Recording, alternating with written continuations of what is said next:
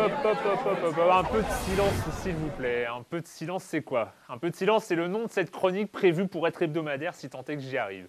Pourquoi un tel format? Bah, Parce que depuis tout petit, j'ai toujours rêvé d'être youtubeur. Bon, j'en suis pas encore au point de faire des trucs de montage cut, cut, cut, cut. N'exagérons pas, Non, plus sérieusement, l'idée c'est d'aborder régulièrement, on va dire en 5 minutes à peu près, un, sujet qui concerne le jeu vidéo, ses rouages, ses grands principes, son impact sur la société, tout ce genre de trucs. Et puis j'avoue, j'avais envie d'essayer un truc nouveau, un nouveau format en complément de Silence on Joue que j'anime depuis maintenant 10 ans. Et 10 ans, c'est long. Alors pour cette première chronique, j'ai envie de parler d'un truc pénible, un truc qui nous a tous énervés un jour. On regarde la télé, on écoute la radio tranquille, au calme, et là, bim Un imbécile se met à nous insulter. Enfin, pas nous directement, mais notre loisir préféré, notre passion. Et avec les jeux vidéo, généralement, on a le droit à une compile de tous les discours de vieux cons. La violence d'abord, on est tous des tueurs de masse, des psychopathes en herbe, et puis c'est plus récent, mais l'addiction. Oui, parce que l'addiction, tout ça, parce que avoir un slash play de 21 jours ou deux mois de World of Warcraft, ça peut sembler un poil exagéré. Mais franchement, ils n'y connaissent que dalle, sérieux. Il n'y a rien qui m'énerve plus que les demeurés qui accusent de tous les maux des pratiques auxquelles ils ne pannent rien. Euh, en fait, si. Il y a bien un truc encore plus pénible que les attaques contre le jeu vidéo.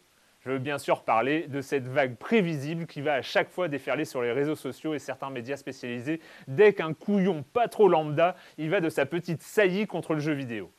Ou une couillonne d'ailleurs. Prenez Valérie Pécresse. Au printemps 2016, elle est en pleine campagne pour les régionales et elle répond aux questions de France Inter. Le sujet Le décrochage scolaire. Et qu'est-ce qu'elle raconte? La question, c'est le diagnostic. Il y a un fléau en Ile-de-France, c'est le décrochage scolaire. À la racine de ce fléau, mettons des mots. Les addictions, les addictions, le la drogue, l'alcool et les jeux vidéo, qui sont aussi une autre forme d'addiction. C'est plus compliqué de les détecter à l'entrée des lycées, hein, les jeux vidéo. Oui. Ah là là là là. Quelle horreur Elle a dit du mal des jeux vidéo, elle a dit que les jeux vidéo rendaient addicts. Scandale Il faut qu'elle s'excuse, qu'elle revienne sur ses propos inacceptables. Et bah oui, c'est ce qui s'est passé. Elle a même été interviewée sur le sujet sur jeuxvideo.com où le journaliste prend la peine de préciser, je cite, Et si cette polémique n'était finalement qu'un stupide malentendu? Bah oui, vous pensez bien qu'elle aime bien les jeux vidéo, Pécresse, c'est créateur d'emplois, c'est l'avenir, vive la French Tech et les brosses à dents connectées. Et hop, une interview dans un des premiers médias en ligne français. Attendez, au fait, rewind. Elle disait quoi d'autre au fait à France Inter, Pécresse? Ouais, elle expliquait qu'elle voulait mettre en place un test salivaire pour repérer les consommateurs de cannabis au lycée. Rien que ça. En gros, un test qui aurait fait passer un lycéen sur quatre pour un toxico en sous-traitant le rôle de flic au proviseur. Hum, joli. Mais bon, cette histoire scandaleuse de test salivaire dont le seul but était bien sûr de jouer sur les peurs des parents, on s'en foutait. Elle avait dit du mal du jeu vidéo.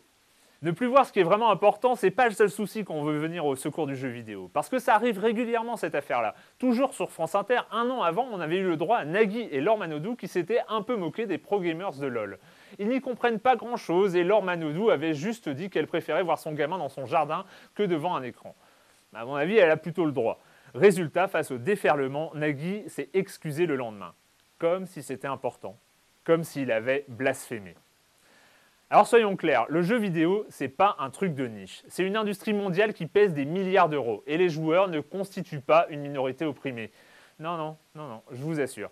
À bientôt 45 balais, le jeu vidéo n'a pas besoin qu'on le défende. Et en plus, à chaque fois, c'est pareil. Il va forcément y avoir des insultes et des menaces. On y reviendra d'ailleurs sur ce comportement moisi. Mais finalement, je crois que ce qui m'exaspère le plus, c'est bien ce qu'on peut appeler la défense pédago à savoir tous ceux qui vont déclamer, l'air inspiré que le jeu vidéo c'est de l'art, que le jeu vidéo ça rend intelligent, que le jeu vidéo c'est du sport. Pas que toutes ces qualités soient fausses, très loin de là, mais ce besoin de reconnaissance est fatigant, mais fatigant. On doit à chaque fois, et puis en plus c'est systématique, faire face à un discours utilitariste, comme si le jeu vidéo devait se justifier d'être le plus incroyable des loisirs interactifs où on adore dessouder des stremons de l'espace sur un OST métal. Et puis, c'est sans doute la conséquence la plus problématique de cette ligne de front artificielle.